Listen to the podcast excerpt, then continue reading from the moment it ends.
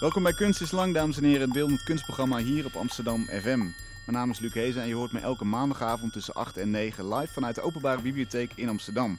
En vanavond is de gast Berend Strik, een man die al ruim 20 jaar doeken voorziet van borduursels en stoffen en er zo verschillende lagen aan toevoegt. Dat resulteert in schitterende, mysterieuze werken. Wil je tijdens het luisteren al wat van zijn werk zien? Ga dan naar mrmotley.nl. Amsterdam FM.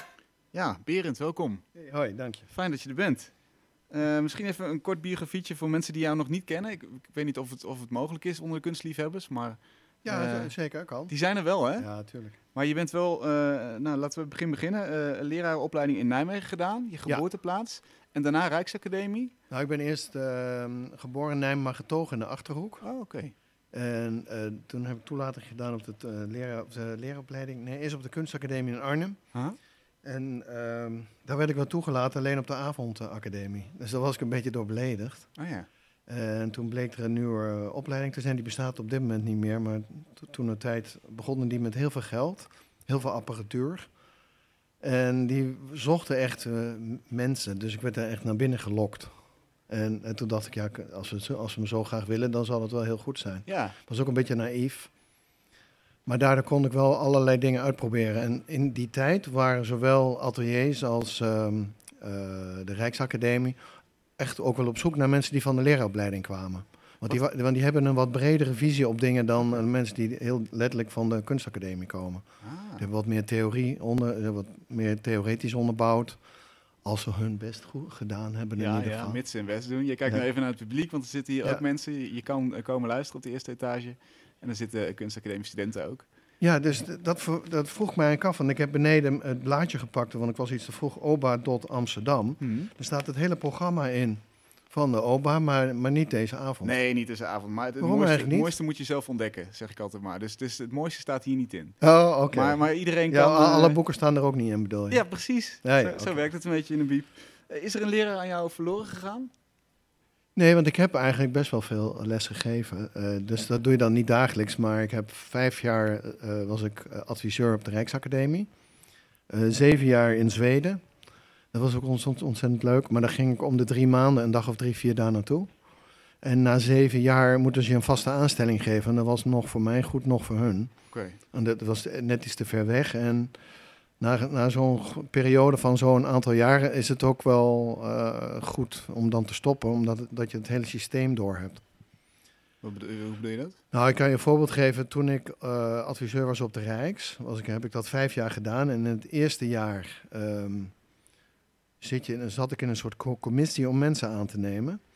En daar heb ik ook vijf jaar gedaan. En toen heeft de toenmalige directeur heeft dus uitgezocht van de percentage mensen die onder mijn naam worden aangenomen. Dat doe je dus met een hele groep mensen. Ja. Maar die groep die bes- bespreekt met elkaar wie, wie ze aannemen. Mhm. En in het eerste jaar was degene die ik binnen die groep voordroeg en probeerde ja, door te drukken of de anderen te overtuigen, was 5%. Maar na vijf jaar was dat 100%. Dus Dat je betekent- stempel daarop. Op die nou, je bedrijf. weet gewoon na vijf jaar hoe je dat moet doen, zeg maar. Je kan, kan dingen manipuleren, je weet een beetje meegeven, een beetje meebewegen. Waardoor je in een later stadium in het gesprek je eigen dingen kan binnenhalen. En dat is, ik denk als je dan weer opnieuw op een andere instituut gaat lesgeven bijvoorbeeld, dan moet je dat soort dingen weer helemaal opnieuw uitvinden. Ja. Oh, dit vind ik al wel nuttige tips zo En, eh, dus eh, voor mij is het eigenlijk dat je dan echt maximaal vijf jaar op één plek kan zitten. Maar dat is zeg maar in het gewone be- be- bedrijfsleven is dat een vrij ongewone gang van zaken. Alhoewel denk ik tegenwoordig ook veel meer mensen eh, zelfstandig werken. Dus dat heet anders dan, weet ik niet meer hoe dat heet. eh, Ja, ZZP'er, Ja. ZZP'er. Maar de mensen met echt een vaste baan is natuurlijk heel moeilijk om altijd een soortzelfde scherpte te houden. Ja. Want je, ja, je, je hebt heel veel ingesleten gewoontes. En, eh, maar dat geldt ook voor het kunstenaarschap. Ja, vertel. ook- want, ook want daar gaan we natuurlijk uiteindelijk Ja, naartoe. nee, sorry. Ik dacht voordat ik dat Tot helemaal zover de human resource. Ja, zo, daar haal ik helemaal af. Zo. Ja, nee, maakt niet uit. Eh, ik ging nog even vertellen dat jij ook van, van alles doet, eh, eh, behalve dat, dat naaien op, op fotografische doek. Je hebt ook een nis in het gebouw van Concertzaal Tivoli Vredenburg ingericht, hè, als soort Jimi Hendrix kapelletje, nisje. Met Hans van Houwelingen maak je, maakt hij het glas- en loodraam in Paradiso. Ja, dat is nog steeds een, een, een, voor, een, een, een Voortdurend een voortdurend project. Daar zijn z- 16 glas- en loodramen. Je hebt dus achter het podium dat grote glas- en loodraam met Gloria, daar zat nog iets bij. En heb je links en rechts, op de begane grond heb je links acht ramen en rechts. En die gaan over de hedendaagse moraal. En we werken op dit moment aan, ehm, aan een raam over eh, vluchtelingen, asielzoekers. eh. Maar ik, ik heb, volgens mij dat, eh, moeten we daar niet te veel op ingaan. Want als ik eenmaal over die ramen begin, Ja. dan eh, komt er geen einde aan. Maar misschien maakt het ook niet uit. Nou, nee, inderdaad. Nou, daar wil ik het straks nog even over hebben dan. Want ik vind het een mooi actueel thema natuurlijk.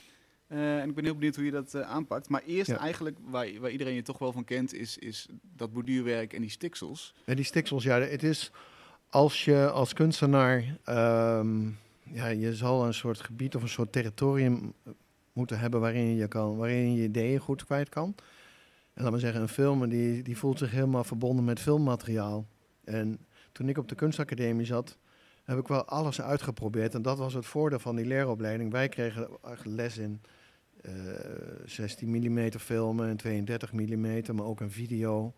En, en fotografie en schilderkunst, beeldenkunst, eh, tech- houttechnieken, staaltechnieken. Mhm. Nou ja, noem alles was mogelijk eigenlijk. Dat was het goede van het opstarten van die leeropleiding. Nu heeft zich dat weer iets anders aan. Nu werkt het weer iets anders. Nu, nu weet ik niet zo precies hoe het En in hoe kwam, je aan hoe kwam jij bij die naald en draad? Hoe kwam je daar terecht?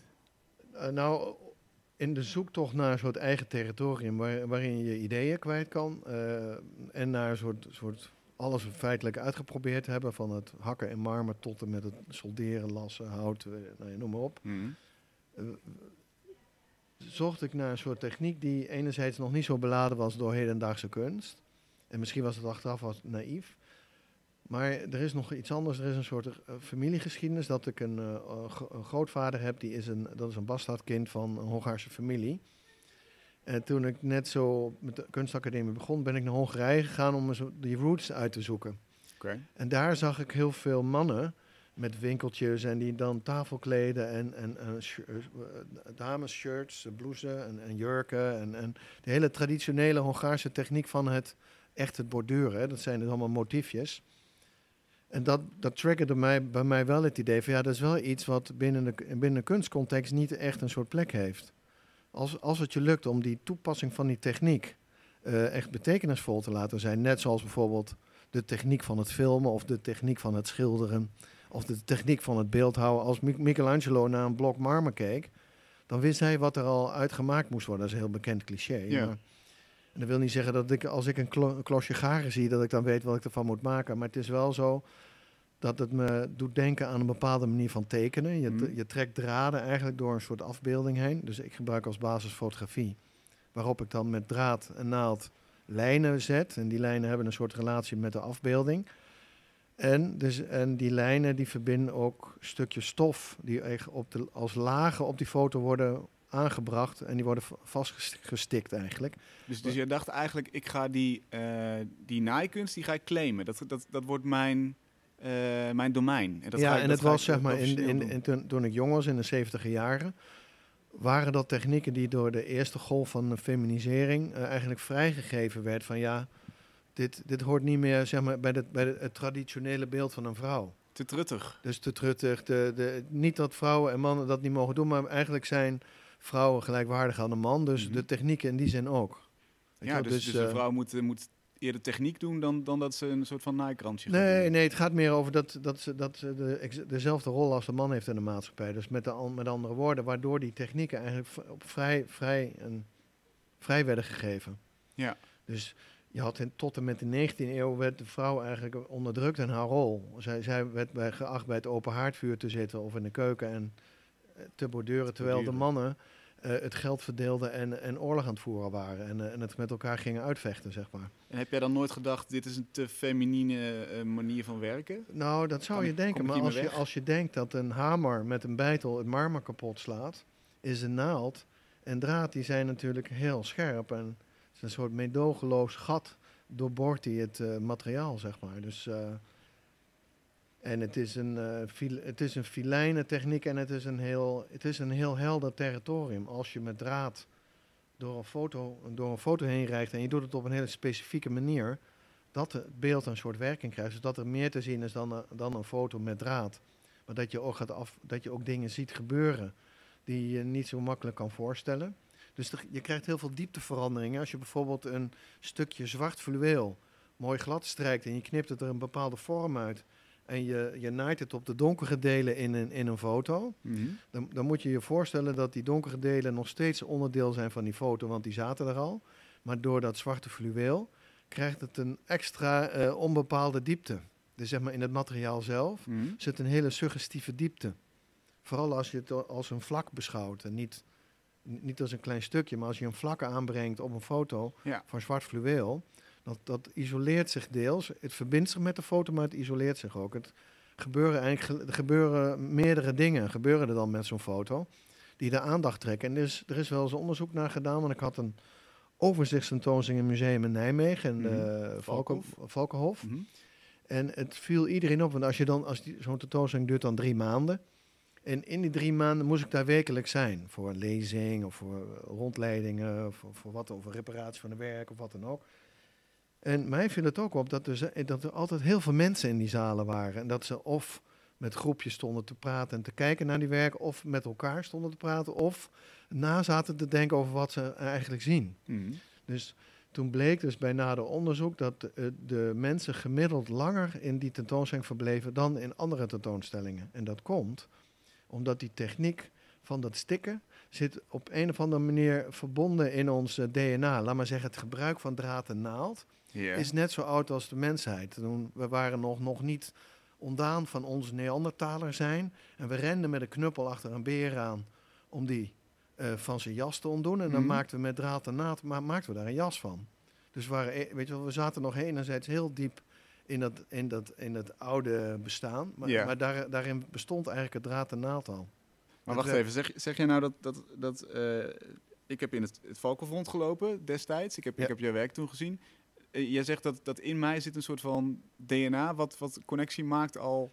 Nou, Met het zit, het zit nog specifieker. Het zit in de spiegelneuronen. Dat is dus een onderdeel van je hersenen. Ja. op het moment dat je een techniek gebruikt die verbonden is aan, laat maar zeggen, gevaar of aan, aan scherpe voorwerpen. Dus een naald is een scherp voorwerp. Mhm. En ze hebben dat onderzocht. Dat ze, en dat gebeurt bij dingen die we kunnen reconstrueren. Dus met een mes bijvoorbeeld. Het snijden in de doeken van Luciana Fontana is onderzocht. En het druppelen op de schilderijen van eh, Jackson Pollock. Dus die gebruikte geen kwasten, maar die knoeide echt, zeg maar. Met het druppelen van verf. En zij, zij onderzochten het toen en ze hebben ontdekt bij zowel kunstpubliek als niet-kunstpubliek... dat bij het zien van die type werk eh, activeert de spiegelneuronen in de hersenen... die reconstrueren die handeling. En dat heeft waarschijnlijk te maken met, laat maar zeggen, een soort oerinstinct. Dat als je Mhm. met messen en scherpe dingen en met knoeien en allemaal dat soort dingen te maken krijgt... dat, we, dat de onze hersenen daar intensiever op reageren... omdat we de handeling kunnen reconstrueren. Precies, dus wij proberen... Wij, wij zien zo'n zo'n doek en wij proberen te bevatten hoe dat ontstaan is, hoe het gemaakt is. Ja. En omdat we snappen hoe dat werkt, eh, slaan we dat beter op? Of vinden Nee, dan reageren je hersenen door als je zeg maar stiksels ziet, dan reconstrueren zij de handeling dat het gedaan is door met de hand die naald door die foto heen te duwen.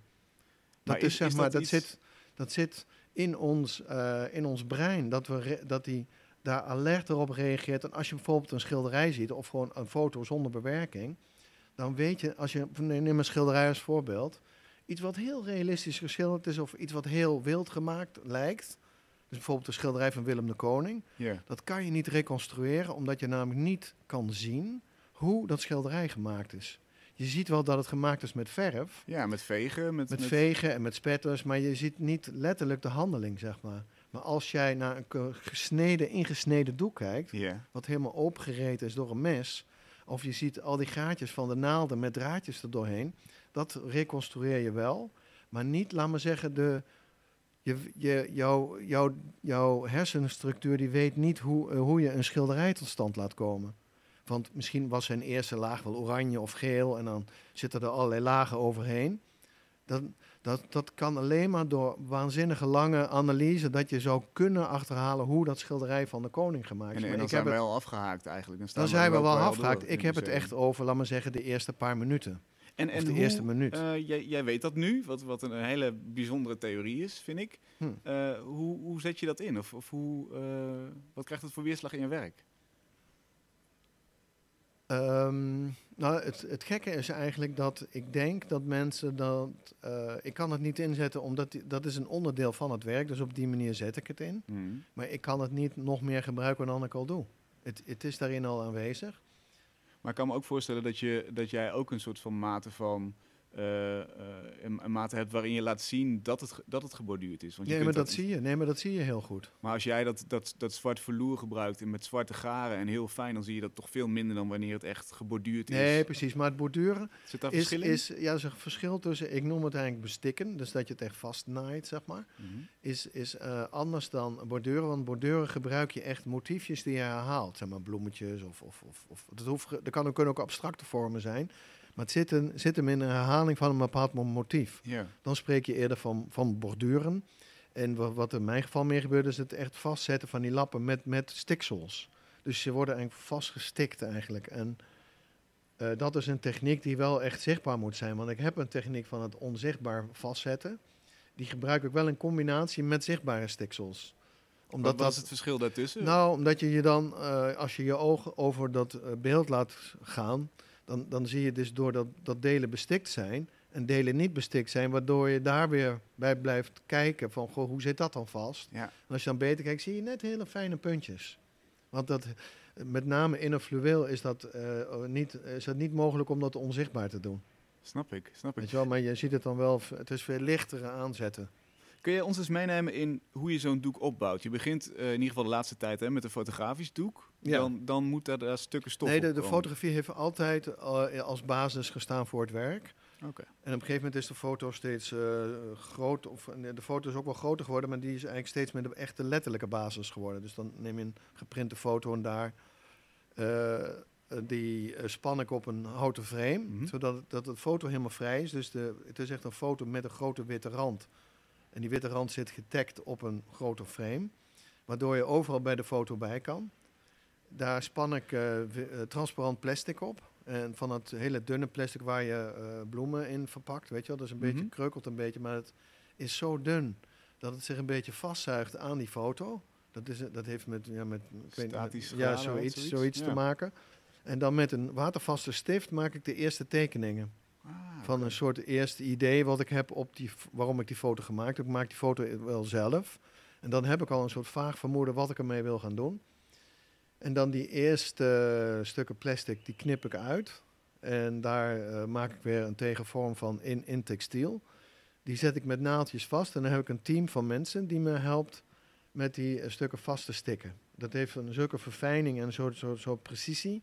En dat zijn eigenlijk allemaal zelfkunstenaars die één of twee dagen per week mij komen assisteren bij het eh, van vastzetten van dat werk. Ja, dat schitterend beeld. We zien het bijvoorbeeld in de Hollandse Meesters, hè, waarin jij vereeuwigd bent. Een soort van documentaire reeks van 100 hedendaagse kunstenaars, portretten. En daar zien we eigenlijk eh, eh, jou met een assistent aan beide kanten van dat doek. En dan is het echt, gaat die naald er doorheen, pak jij hem weer aan, Ja. zet jij, eh, geef je aan Ja. waar die doorheen moet enzovoort.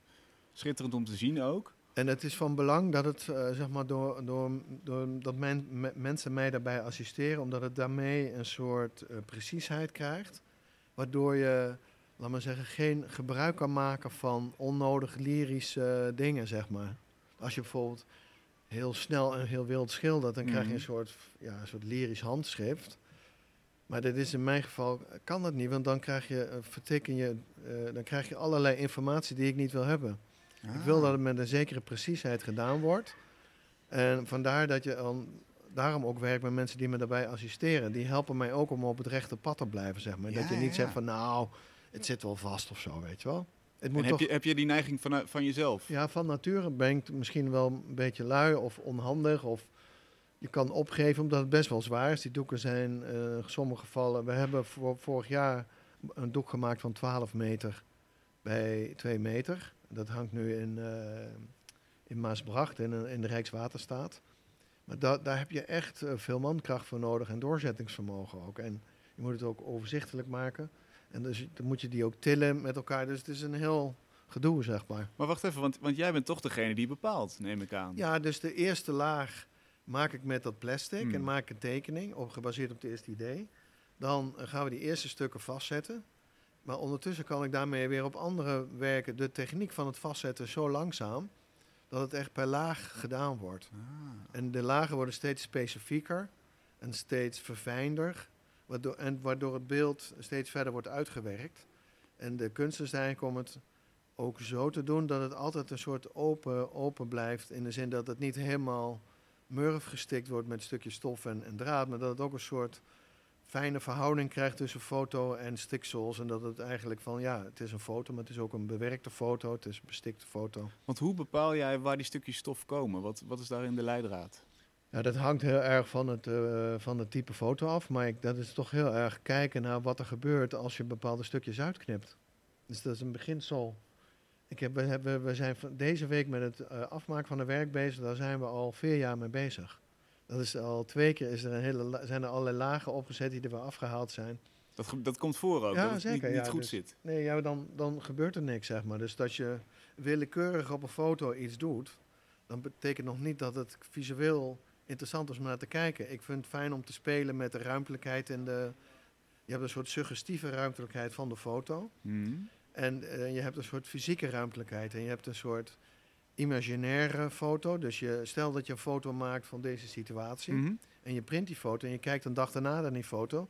Dan kijk je eigenlijk naar een situatie die niet meer bestaat. Mhm. Want dat- dat was, was nu, zeg maar. Nou, en op het moment dat je daar laag op aanbrengt, dan breng je eigenlijk dat, dat moment wat voorbij is, breng je dichter naar het hier en nu toe, naar het moment waar je daarna staat te kijken. Dus het is ook een soort spel- brug, een soort Ja, een soort- stoffen brug ja. ertussen. Het is een soort brug naar een andere tijd. En het is ook een soort brug naar een andere dimensie. Dus je kijkt naar de ruimtelijkheid van de foto, maar er ontstaat ook een soort andere ruimtelijkheid. Dus als je het heel kort wil samenvatten in één zin, zou je kunnen zeggen dat het een soort ruimte creëert om als toeschouwer een soort verhouding te krijgen met de wereld die je eh, letterlijk ziet en de wereld die eigenlijk eh, eh, ja, ge- gecreëerd wordt met een andere ruimte. Het is een soort open ruimte die eigenlijk ingevuld wordt met, je, eh, met de achtergrond waarin je naar dingen kijkt. Dat, dat, is, dat is één aspect ervan. La- laten we dat zo concreter gaan Ja. maken eh na de muziek, want ik heb een, een liedje voor je uitgekozen. Oh, Ehm, ja, soms neemt de gast iets mee, soms verzin ik iets in dit geval. Eh, gaan we even naar luisteren. Je luistert naar Kunst is Lang vanavond met Berend Strik, de kunstenaar die doeken waarop foto's zijn gedrukt met stokken, stukken stof en stiksel bekleed. Eh, we draaiden David Bowie met Pablo Picasso. Had je me kent? Ja, ik moest even eh, lu- luisteren, maar En eh, ik zat te denken, ja, dat, eh, aan de ene kant denk ik, dit is een beetje jouw generatie. Eh, aan de andere kant dacht ik, Pablo Picasso, ik moet een soort van bruggetje maken naar... ja, ja, Picasso is veel ouder dan ik en David Bowie Ja, is die- ook, al, ook al een jaar of tien ouder. dat maar, wist ik wel, dat hij iets ouder was. Ja. Ik wist wel dat in, in 1981 eh, was David Bowie al wereldberoemd. En toen heb ik een, een tijdje in Berlijn gewoond. En dat was toen meer een muziekstad eigenlijk. Nu is het meer een kunstenaarsstad, toen was het meer een muziekstad. En toen woonde David Bowie samen met eh, Iggy Pop in eh, Berlijn. En toen heb ik muurschilderingen gemaakt in allerlei kraakpanden. Dat was hartstikke leuk. En het nummer David Bowie, eh, Helden. eh, dat was niet Heroes, maar hij zong dat toen in het Duits. Ah, En dat werd echt wel elke avond in elk café. Als je door de stad heen liep, je kon geen café passeren of je hoorde dat, dat nummer. en ben je ooit... helden. Ja, ben je En- ooit tegen het lijf gelopen? Nee, nee, nee. Dat, heeft heeft hij je geïnspireerd? Ja, maar meer de... Ik heb het eh, in het begin met die stiksels ook eh she-mails geborduurd. Hè? Dus eh, op ware grootte. Dus mannen die als vrouw veranderen. En dat, hele, de, die, die, dat, dat hele feminine heeft natuurlijk Bowie ook helemaal in, de, in die glamour rock en in de, heeft dat soort thema's ook geïntroduceerd eigenlijk. Dus hij maakt het misschien ook nog wel extra makkelijk om, om op die manier ermee bezig te zijn. Of had je al geen last van... Nee, op zich had ik daar geen last van Nee. hoor. Maar, eh, nee, maar het is wel gewoon een inspirerende persoonlijkheid, vind ik. Ja. eh, Bowie. Was helaas, maar dat... ik vond het eh, ook wel aangrijpend om te horen dat hij dood ging. Ja? Dat hij dood was gegaan, ja. Want het is, ja, dat soort dingen die, als je dat al 30 jaar hoort, weet je, ik kan allemaal denken van, oh ja, toen was het dus Helden in 81 en daarna, drie jaar daarna had je eh, Let's Dance. Weet je, Mhm. zo heb je overal herinneringen aan en al die nummers. En aan, ja, Die hebben gewoon ik zag- decennia met jou meegereisd. Als het ja, ware. ik zag dat er, eh, het eerste filmpje wat van hem bestaat is uit 1969. Dus hij is echt wel, ik denk toch wel 20 jaar ouder hoor. Maar eh, ja, dat is dan, dan zie je zo'n hele verlegen jonge man die met een akoestische gitaar al die hele space-achtige dingen zingt. Dus hij was ook wel heel erg ver vooruit op jonge leeftijd. Ja. Was hij toch al heel... En hoe zag Berend Strik eruit op het moment dat hij in, in Berlijn rondliep? En Bowie daar was? Ehm, ik weet niet, ja, ik vond... eh, ik was ook wel een beetje bangig voor Berlijn. Ik heb er wel maanden gewoond. En toen zei ik tegen een bevriende iemand daar, zei ik van nou, ik wil er wel wonen, maar ik heb geen baantje en ik heb geen huis. En hij, hij, hij kwam toen langs en toen zei hij, ik heb een huis en een baantje voor je, dus je hoeft alleen maar ja te Geen zeggen. enkel excuus meer. Nee, ik had geen excuus meer, maar ik, ik had toch, toch het idee dat ik iets, iets op te lossen had. Ik wilde bijvoorbeeld heel graag naar de Rijksacademie en zo, weet je wel. Dus dat, dat zit dan toch meer in je verschiet. En dat is best wel gek, want ik heb ook een, ruim 3,5 jaar in New York gewoond. Ook met het idee van misschien blijven we daar altijd wel wonen. Maar er zit toch iets in je wat zo diep eh, Nederlands is, met, met de haring en de weet ik veel wat. En, dat je dat niet zomaar eh, Kan opgeven. ja, opgeven, ook al zou je het willen. Weet je wel? Dus eh, ik heb hier natuurlijk een heel mooi atelier. En dat is met de jaren, krijg je de dingen hier makkelijker voor elkaar dan ergens anders. Dan blijf je er automatisch ook eh, een beetje hangen. Ja, en geen spijt van. Nee, ik, ik, doe ook eh, tentoonstellingen internationaal en zo. Dus Ja. ik, heb, ik heb niks te klagen. Het is heel, Amsterdam is natuurlijk wel een hele fijne stad om te werken en te wonen. Het is heel rustig en heel overzichtelijk. En eh, ik kan gewoon met mijn fiets naar mijn atelier gaan elke dag. Dus Ja. het, is heel, ja, het is heel werkzaam. Perfect. Gesproken over ateliers, want daar gaan we het over hebben. Eh, een project waar je al jaren mee bezig bent, Decipher the Artist Mind. Yes. Eh, gefotografeerde ateliers van kunstenaars. Ja, Eh, en daar, weer, daar werk jij weer verder op. ja. Hoe kies jij die ateliers? Zijn dat helden van jou? Nou, in het begin heb ik. Dus ik ben nu zo'n jaar of vier met het onderwerp bezig. En het kwam eigenlijk dat ik een... ehm, ik moest denken aan een werk van Ma- Marcel Duchamp uit de Tweede Wereldoorlog. Toen de Duitsers eh, Frankrijk hebben bezet, toen eh, wa- was er ook sprake van dat heel veel hedendaagse kunstenaars uit die tijd op de vlucht moesten naar andere landen. En eh, omdat de Duitsers eerst alleen maar Parijs hadden bezet en niet heel Frankrijk, kon je, waren er een aantal Franse kunstenaars die nog op en neer reisden van Parijs naar Marseille bijvoorbeeld. Oké. En Duchamp wilde dan niet zozeer een koffertje met kleren meenemen, maar een koffer met zijn werken. Maar dat konden eigenlijk alleen maar miniatuurwerken zijn. En dat werd zo'n interessante koffer, dat, hij daar, eh, dat was eigenlijk een soort reizend atelier. Want daar zaten al zijn gedachten en zijn ideeën en zijn dingen die hij gewoon mee kon nemen. Mhm. En dat, dat, dat was natuurlijk in oorsprong bedoeld om uit handen van de nazi's te blijven. Dat zij niet beslag konden leggen op dat werk van hem. Op de vlucht eigenlijk met, met de koffer vol met werk. Uiteindelijk is hij later ook in New York terechtgekomen. En toen ik daaraan dacht, dacht ik van, ik moet toch eens kijken naar waar zijn atelier nou was in Amerika. En toen bleek dat hij in dat atelier zijn laatste werk had gemaakt, Etan Donné. Had in het geheim had hij een werk gemaakt. Hij overleed in 1966. En toen heeft zijn vrouw die zijn atelierruimte pu- publiekelijk opengesteld. Waar toen bekend werd gemaakt dat hij eigenlijk de laatste 10, 15 jaar aan één werk had gewerkt. Terwijl hij zeg maar, publiekelijk alleen nog maar schaakte. Dat was een beetje de, de, het idee waar hij toen heel veel mee eh, schermde. Maar omdat hij toch over zijn dood heen een, een- een gezorgd had dat hij vanuit zijn studio in het geheim werk ging maken. Wat ook nog verkocht was, wat meteen gepresenteerd wordt in een museum in Philadelphia. Vond ik het verbinding van dat iets in je studio gecreëerd wordt zonder dat het zeg maar, publiekelijk is. Vond ik dat een heel boeiend eh, moment om eens te gaan kijken wat er eigenlijk van die studio was geworden. Ah, een soort van laboratorium bijna. Een soort van geheim laboratorium. Ja, omdat hij, ja, dus in 66 is wel heel lang geleden, is dat, eh, is dat werk daar uitgehaald en toen verplaatst. En daar is een boek over gemaakt. En in dat boek zie je hoe dat hele atelier eruit ziet. En, en deels van hoe het werk eruit ziet, maar deels vooral hoe het helemaal in elkaar gezet is. Met allemaal stangetjes en draadjes en lampjes en rommeltjes. Want het was een, hij had daarvoor eigenlijk het hele atelier gebruikt. Dus als je het hoe, atelier... hoe leidt dat dan tot een kunstwerk van jou? Wat, wat, wat Nou, toen dacht ik van, nou, ik wil eens ga gaan kijken wat er nu met, met, die, met, met die studio gebeurd is. Toen, dat blijkt dus een, eh, blijkt gewoon een kantoor te zijn nu. Die gebouwen in New York zijn natuurlijk heel kostbaar.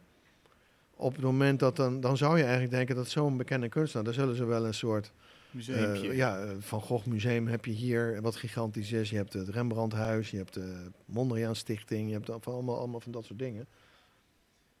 En, maar je hebt niet het, eh, Piet, of de, sorry, niet het Marcel Duchamp Museum in, in, in dat atelier. Dus dat, ik wilde dat, dat atelier gewoon zien en kijken in hoeverre zo'n architectuur een soort geheugen heeft. Maar dat is het dus niet. Het is helemaal weg.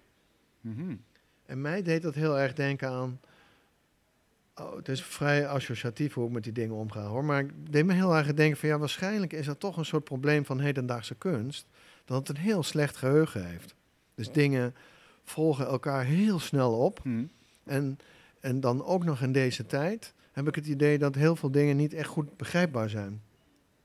Bijvoorbeeld als je nu eh, naar tentoonstellingen gaat, dan kunnen we, we zouden een paar voorbeelden kunnen noemen, maar ik wil, even- ik wil het even abstract houden. Dan kan je iets heel goed vinden en je kan het gelijktijdig ook heel slecht vinden. En volgens mij heeft dat heel erg met deze tijd te maken, dat het, eh, de, de, de werkelijke waardes van dingen zo breed uitgesmeerd zijn dat ze zeg maar, op, eh, in Nederland anders denken over dingen dan bijvoorbeeld in China, dan bijvoorbeeld in Mhm. Zuid-Amerika. Maar hedendaagse kunst speelt zich overal af, over de hele wereld. Terwijl het zeg maar, meer in de 20e eeuw was het wat in de vroeg 20e eeuw, zeg maar, dan heb ik het over de tijd van Picasso, waar je het straks over begon. Toen was echt Europa en Amerika waren heel dominant en heel belangrijk. Parijs, New York, Berlijn. Dus een zegt soort eigenlijk, het is nu te gefragmenteerd om, om het echt in een soort van collectief geheugen te laten voortbestaan. Ja, ook, ook om, ja. En, en dat maakt ook de positie van iedere kunstenaar heel problematisch. Hmm. Want het is heel goed gevonden in, weet ik veel, in, in, in, in, in Sao Paulo. En dan kan het goed gevonden worden hier in Amsterdam. Maar het kan hier ook als heel slecht gezien worden. Ze hebben bijvoorbeeld een kunstenaar gezien die in Indonesië wereldberoemd is. Skyrocking high, de prijzen voor zijn schilderijen. Maar hier lijkt het op een rare mengeling tussen... alsof het werk afgekeken is van Ans Marcus en Anselm Kiefer. Ja, ja, ja. Een hele rare mengeling die je vanuit een Europese achtergrond helemaal niet begrijpt. Maar, maar dan terug naar, naar jouw schilderijen en jouw fascinatie voor die studio's. Ja, dus ik wilde eigenlijk weer terug naar het moment van het ontstaan van het werk. Dus eigenlijk contact zoeken met andere kunstenaars, zodat je eigenlijk weer een soort nieuwe lijn brengt in de verbinding die je kan leggen met de kunstenaars die je kent. Mhm. En de deels van kunstenaars die ik probeer te leren kennen. En door hun op te zoeken, creëer ik een moment dat ik beter hun werk leer kennen. En ik probeer kunstenaars uit te kiezen met een soort aspect waar ik eh, misschien mezelf in kan verbeteren of eh, in kan reflecteren of dat het een bepaald aspect in het werk aanscherpt. Je hebt bijvoorbeeld, ik ben bijvoorbeeld geweest bij Arnold Reiner. Dat is een kunstenaar die is nu in de, ik dacht 84, Uit En- Oostenrijk, geloof ik. uit hè? Oostenrijk. En hij, hij beschildert foto's al sinds de 60 jaren. En dat op een vrij heftige manier. Vol krassen en vol kledderen met bezems, verf. En, en dat doet hij zo heftig en zo, zo intensief. En op, met zoveel schilderijen tegelijk. Want ik ben op zijn studio geweest. Dat het mij een heel ander idee heeft gegeven over wat eigenlijk de betekenis is van een schilderkunstige ruimte. Leg En- eens uit. Hoe, hoe, nou, de, de ruimte, ik probeer een soort ruimte te creëren in die foto. Die foto is zeg maar een bepaald moment. Ja, jij fotografeert dat. die- ja, ik fotografeer iets, dat Mhm. moment bestaat niet meer. En Mhm. vervolgens door de laag op aan te brengen, creëer je een soort nieuwe ruimte in die foto. Omdat het een, niet meer die foto is van het moment. Je verandert het beeld, zeg maar. Je manipuleert eigenlijk dat beeld, Ja. waardoor het ook op andere dingen gaat lijken. Het verlaat eigenlijk een beetje zijn, zijn status als foto. Ik, zie er, ik stel, stel, ik maak een foto van jou en ik probeer het zo te bewerken dat jij als portret minder zichtbaar wordt, maar het gaat ook op andere dingen lijken, maar je bent nog steeds wel zichtbaar. Mhm. Maar er gebeuren ook andere dingen, waardoor er eigenlijk een soort ruimte komt tussen jou en het nieuwe beeld van jou, zeg maar. Ja. Weet je, daar beweegt het eigenlijk tussen. Nou, als je dat dan ook met die studio's doet, dan creëer je een soort ruimte tussen mij en die andere kunstenaar. En die ruimte probeer je ja, zo intensief en zo rijk mogelijk te maken aan, als je daarnaar kijkt, naar het beeld, dat je dan aan allerlei dingen gaat denken. God, het doet me aan dit denken, het doet me aan... Het heeft een soort te maken met schilderkunst, maar het is eigenlijk een foto, maar het, het heeft een soort textiele bewerking, dus misschien lijkt het wel op kleding. eh, dus er gebeurt van alles. Die, die En- vertwijfeling, daar, daar, daar stuur jij op. Dat, dat, dat hoop je te, te ja, die, die vertwijfeling. En je probeert altijd in vorm van, als je je dingen gaat afvragen, probeer je ook naar antwoorden te zoeken. Het, beweegt zeg maar tussen het, eh, het langzaam begrijpen van dingen en, het, en ook je eigen achtergrond mee te nemen naar beeld. Ik had bijvoorbeeld een voorbeeld in Nijmegen. Dat had een werk, had een titel Nesrien. Dat was een, eh, een, eh, een titel wat ik toegevoegd had aan een vrouw die te zien was op die foto. Maar ik werd gebeld door iemand, via, via, of gemaild via het internet. Hij had dat werk gezien en had een boek gelezen over Nesreen. Dat is een, een, Arabische, een boek uit de Arabische cultuur. Oké. En dat was voor, die man een heel belangrijk boek. En hij projecteerde dat hele boek in dat werk. Hij kon allerlei dingen. Hij dacht eigenlijk dat ik het werk gemaakt had op eh, basis van dat boek. Maar ik vind dat soort dingen heel mooi. Ik denk dat dat te maken heeft dat het enerzijds ik probeer een soort onderzoek te doen, maar gelijktijdig ook een soort ruimte te creëren dat de toeschouwer veel in, in erin kan projecteren, zodat hij met dat werk aan de haal kan gaan. Zeg maar. Ja. Dat je daarmee kan spelen, je kan er naar kijken, je kan er dingen bij bedenken, je kan er dingen over fantaseren. En dat, dat is een bepaalde kracht, ook al heb ik zelf allerlei intenties met het werk, zit er ook heel veel ruimte in voor de toeschouwer. En hoe krijg je dat voor elkaar? Want eh, ik hoor het je nu zeggen en ik snap het. En ik, ik snap het ook met, het, met, het, met jouw beeld voor ogen. Maar ehm, hoe weet je nou uit het componeren van al die stukjes stof dat er een soort van ruimte gaat ontstaan waar, waarop dingen te projecteren zijn? Ja, dat betekent ze heel vaak knippen en, en eh, knippen eh, met naaldjes, dingetjes vastzetten. En zo vaak dingen veranderen en knippen en vastzetten totdat er wat gebeurt. Totdat je echt feitelijk ziet dat er iets gebeurt in die, in die foto. Het is geen foto meer, maar het is een bestikte foto en er gebeuren dingen. En wat gebeurt er dan in jouw hoofd? Word je dan, ga je dan gloeien of wat, wat, hoe werkt dat? Nou, dan zit er zo'n dynamiek in tussen. En het zit, speelt zich vaak echt af op het visuele vlak. Hè, dat er dus een soort ruimtelijkheid ontstaat die, eh, doet, die, die je doet denken aan dingen. Waardoor er een soort spel ontstaat tussen de betekenisgeving. Dus dat de dingen ja, geactiveerd worden, in, in, in, ook in het brein. Dus zeg maar, ik, ik denk ook echt dat een kunstwerk alleen maar bestaat bij de gratie van een toeschouwer. Hè. Hm. Dus ik zie echt het object tussen mij, tussen de kunstenaar en de toeschouwer instaan. En die, we zijn met z'n drieën aanwezig. Het is, het is niet dat ik een soort unieke, eh, meest waanzinnige knakker ben waar nooit iemand aan kan tippen. Maar ik wil juist heel erg ook de, de, de toeschouwer gebruiken met zijn hele hebben en houden als onderdeel van dat kunstwerk. Niet uit, een soort vrijblijvendheid, maar ik denk dat, die, die, dat, die, dat dat heel belangrijk is. Dat eengene die het niet werk, eh, het werk kent, maar toch een actieve rol daarin speelt. En door de, het spel tussen dat fysieke en het niet-fysieke. Ja, het is altijd zo lastig als je het niet kan zien. Ja, dat is Eh, radio. Dat is, dat is lastig. radio, ja. Dus, eh, maar dat is natuurlijk weer zo'n medium Ja. dat je ook.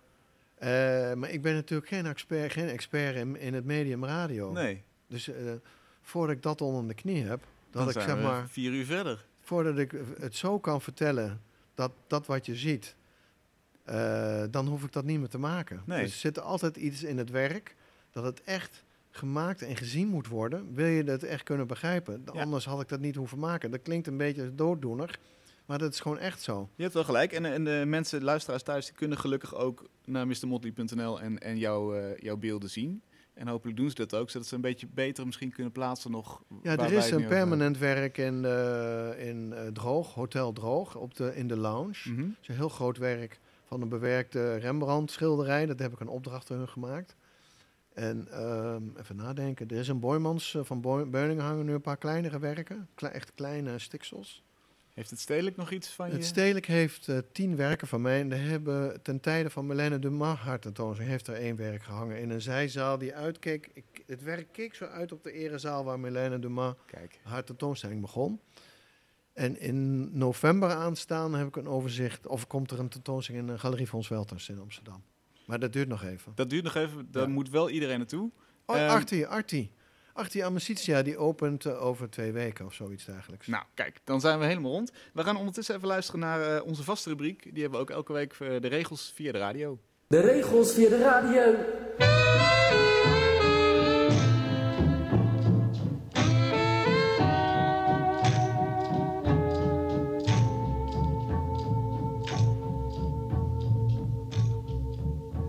Regels van de radio. Radiowerk 11. Deze tekening gaat hierover. Ga zitten achter een vlakke houten tafel. Deze tafel mag niet te klein zijn. Aan beide zijden van de ellebogen dient voldoende ruimte te zijn om een intiem gevoel van wijsheid op te roepen bij de persoon die in het midden ervan zit. Voor u ligt een mooi vel papier. A3 van minimaal 120 en maximaal 300 grams. Het is feitelijk een wonder, dit papier. Zacht als huid. Strijk met de vlakke hand zacht over het papier. Voel het oppervlak. Wordt u bewust van de materie.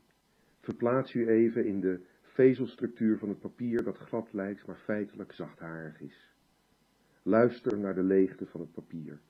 Het onpeilbare gebroken wit is als een aantrekkelijk persoon die je enkel nog van afstand hebt gezien en die nog iedereen kan worden.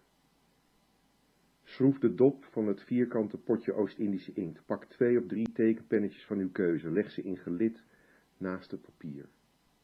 Zucht nu diep. En bedenk u dat deze tekening gaat over iemand die, al zou je dat op het eerste gezicht niet zeggen, totaal de weg kwijt is. Of misschien is het wel zo dat er enkel nog wegen zijn en dat daarom iedereen. Nu goed, dat doet er nu even niet toe. De weg kwijt dus. Persoonlijk en beroepsmatig. Die hard op weg is een onaangenaam mens te worden. Te ironisch om werkelijk verbitterd te worden, hoewel dat het enige probate middel tegen de weemoed is. Soms triomfantelijk gestemd bij de gedachte dat hij al zo'n kleine veertig jaar hetzelfde doet en net iets vaker om diezelfde constatering in somberheid gedompeld. In het midden van ergens is het alsof je voor het eerst om je heen kijkt en je vraagt je af hoe je hier terecht bent gekomen en waar de fucking uitgang zit. De zogenaamde hedendaagse kunst doet hem denken aan wilde dieren in gevangenschap. De wereld, denkt hij, heeft eigenlijk geen kunst meer nodig. De enige goede kunstenaars zijn dode kunstenaars omdat bij hen de beeldenstroom, de voortdurende roep om aandacht, de alledaagse urgentie in zekere zin tot rust is gekomen. Niet bij voortduring hun meest actuele nuheid te hoeven etaleren, zich te kunnen voegen in een veel diepere vorm van nu, die zich uitstrekt tot de eerste vuistbijlen in Midden-Kenia. Het internet, wel, de werkelijkheid, één en hetzelfde ding. De enige relevante kunstvorm in die neurotische jungle is de pornografie voortzetting van dezelfde strijd met andere middelen. Het wereldwijde web toont die wereld als een puberbrein, zich eindeloos opwindend over van alles wat gisteren gebeurde en ondertussen alleen maar denkend aan seks. Door alles afgeleid, behalve door zijn drift, die in eenzaamheid werd geboren en in eenzaamheid sterft. Stelt u zich nu iemand voor die zich vast moet houden aan het geliefde tafelblad om niet weggeblazen te worden door een storm van weemoed als hij terugdenkt aan het koortsachtige geluk van de tiener wiens middelvinger gloeit en schrijnt van het urenlang gespannen arceren.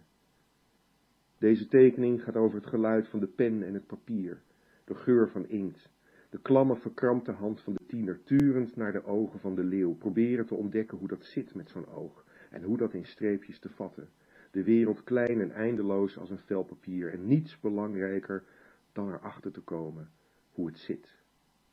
En geen enkel verlangen groter dan het maken van de volgende tekening. En nog een. Strijk nogmaals over het papier. Overdenk wat u zojuist gehoord hebt. Zucht diep. Pak het dopje van de inkt en draai het op het flesje. Laat, nadat u het einde van de schroef hebt bereikt, de hand op het dopje rusten in nadenkende, of beter gezegd, zich bedenkende houding. Draai de dop weer van de fles en doop met een zekere zwierigheid de pen van uw keuze in de inkt. Maak, ondanks al het voorafgaande, toch een tekening. En als u wilt, nog één. Gebruik hierbij uw fantasie. Welkom terug bij Kunst is Lang, het wekelijkse interviewprogramma over hedendaagse beeldende kunst, in samenwerking met online tijdschrift Mr. Motley. Het fragment dat je net hoorde, onze vaste rubriek, is gemaakt door een anonieme Amsterdamse kunstenaar. Heb je meegedaan, mail dan een foto van je werk naar heske.mrmotley.nl en bewaar het goed, want misschien komt er nog wel een vervolg op deze rubriek. Uh, ik praat met Berend Strik vandaag en je vertelde aan het begin van de uitzending uh, dat je nog steeds bezig bent met het glas- en loodraam, hè, een ongoing project. Ja. Uh, en het gaat over vluchtelingen. Hoe, hoe pak nee, je dat aan? Nee, het, was, het gaat over de hedendaagse moraal. Mhm. En per het zijn 16 ramen en per raam is het de bedoeling dat Hans van Ouwen en ik, we doen het samen met hem, de, een, een, een, een, um, een ethisch moment proberen te definiëren wat op dit moment speelt en wat echt de maats maatschappij veranderd heeft. En dat kan niet anders nu zijn dan de vluchtelingen. Nou ja, dat is een heel, uh, ja, is een heel, heel pregnant ding, toch? Ja, en, uh, zeker. Dus, uh, Hoe ga je daarmee om? Nou, je hebt, we hebben bijvoorbeeld een uh, Dolly. Kan je Dolly nog herinneren? Het ja, gekloonde schaap. Mhm. Dat mm -hmm. hebben we gefotografeerd. En omdat het ten kerke zijn, je, het lam schot is natuurlijk een metafoor voor, van binnen het geloof. En het, vaak zijn die ramen die refereren aan dingen die, die vroeger in de, in de kerk een bepaalde betekenis hadden en die we nu proberen via andere ontwikkelingen Um, daar een raam over te maken. Bijvoorbeeld het huwelijk, daar hebben we een raam over gemaakt op het moment dat de wetgeving werd veranderd. Dat je ongeacht eh, je identiteit, dus man-man, vrouw-vrouw, man-vrouw. eh, Dat is zeg maar niet meer het traditionele eh, man, vrouw, kinderen, huisje, Mhm. pompje, beestje. eh, Homohuwelijk? eh, eh, dus dat, dat met het in- ingaan van het homohuwelijk verandert iets essentieels in de maatschappij. En nu die vluchteling, hoe, hoe pak Nou, je dat die, als je kijkt naar het be- beloofde land, dat is een, een thema wat ook in de Bijbel voorkomt, wat ook in alle religieuze stukken voorkomt.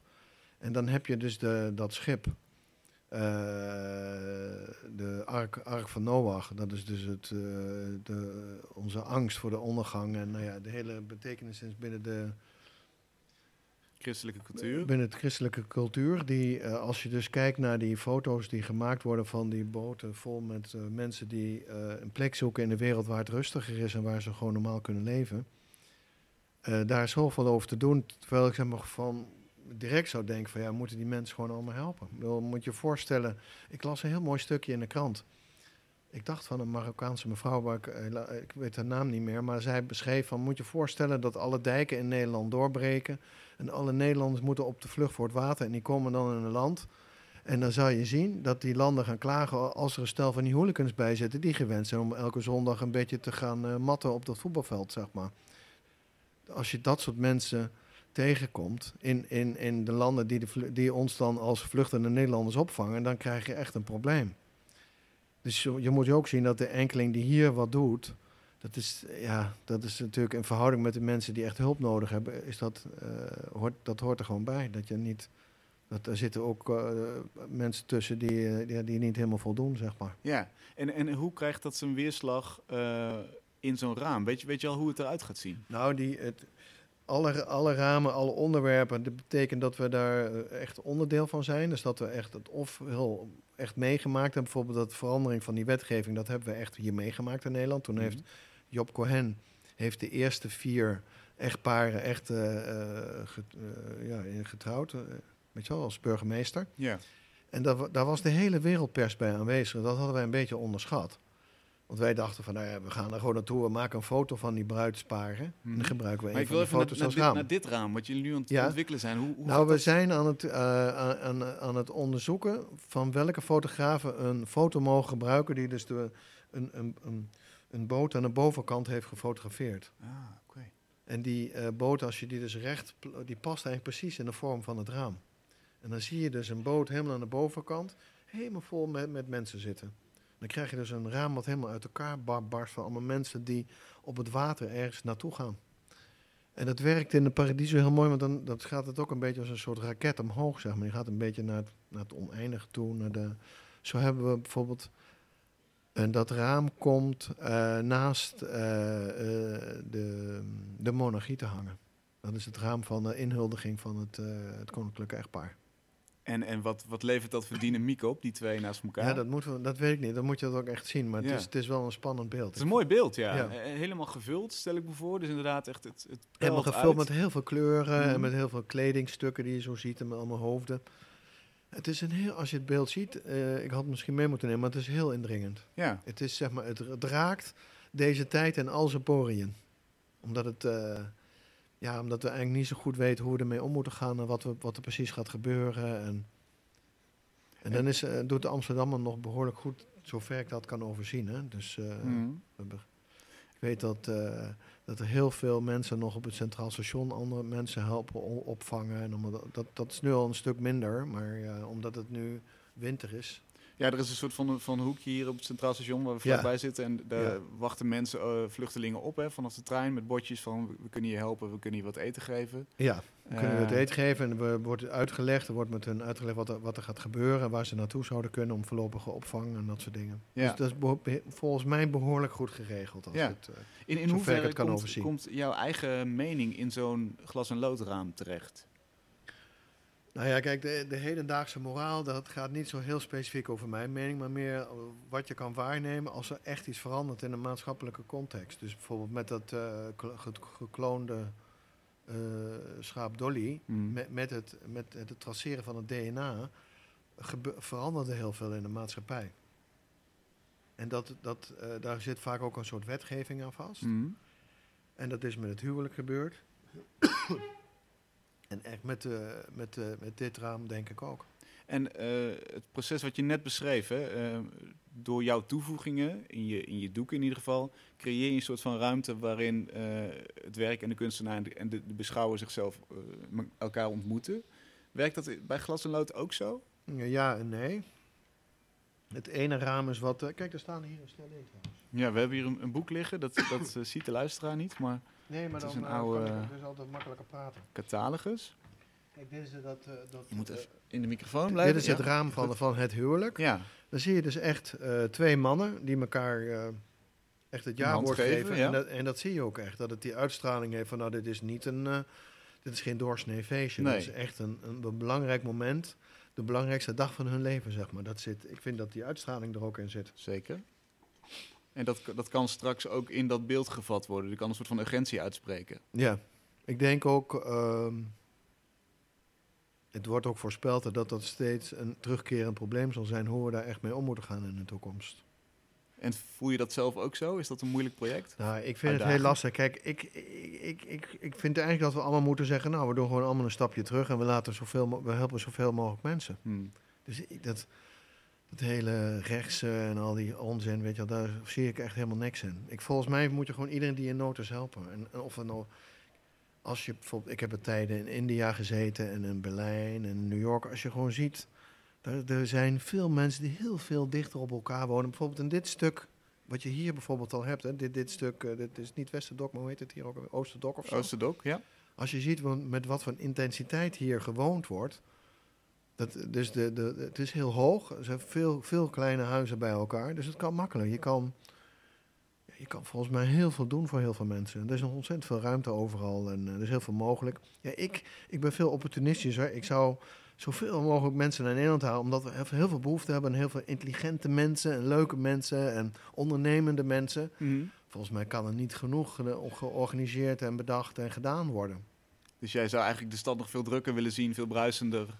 Nou, je, het hoeft niet zeg maar boven op de stad gezet te worden, maar je kan het aan de stad.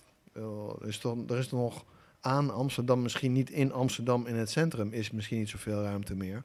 Maar je kan heel dichtbij kan je heel veel dingen doen, toch? Ja, Dat, ja. En, en is het dan makkelijk om jouw eigen mening buiten zo'n zo'n raam te houden? Eh, Kun je daar goed eh, zeg maar afstand van nemen en zeggen, daar gaat het nu even niet om? ja, dat kan heel makkelijk, omdat het echt onderwerpen moeten zijn die echt groter zijn. Zeg maar zo'n zo'n huwelijks, eh, zo'n haam, wat gaat over het huwelijk of wat gaat over, over de, het vluchtelingenbeleid en over hoe we daarmee omgaan. Met, en dat geldt, geldt niet alleen voor Nederland, maar geldt natuurlijk voor heel Europa en misschien wel voor de hele wereld, weet je, op een bepaalde manier. Ja, dus, dus die moraal, je, je kunt een stap terug doen en je kunt eh, beschouwend naar die moraal kijken en die vatten in zo'n beeld.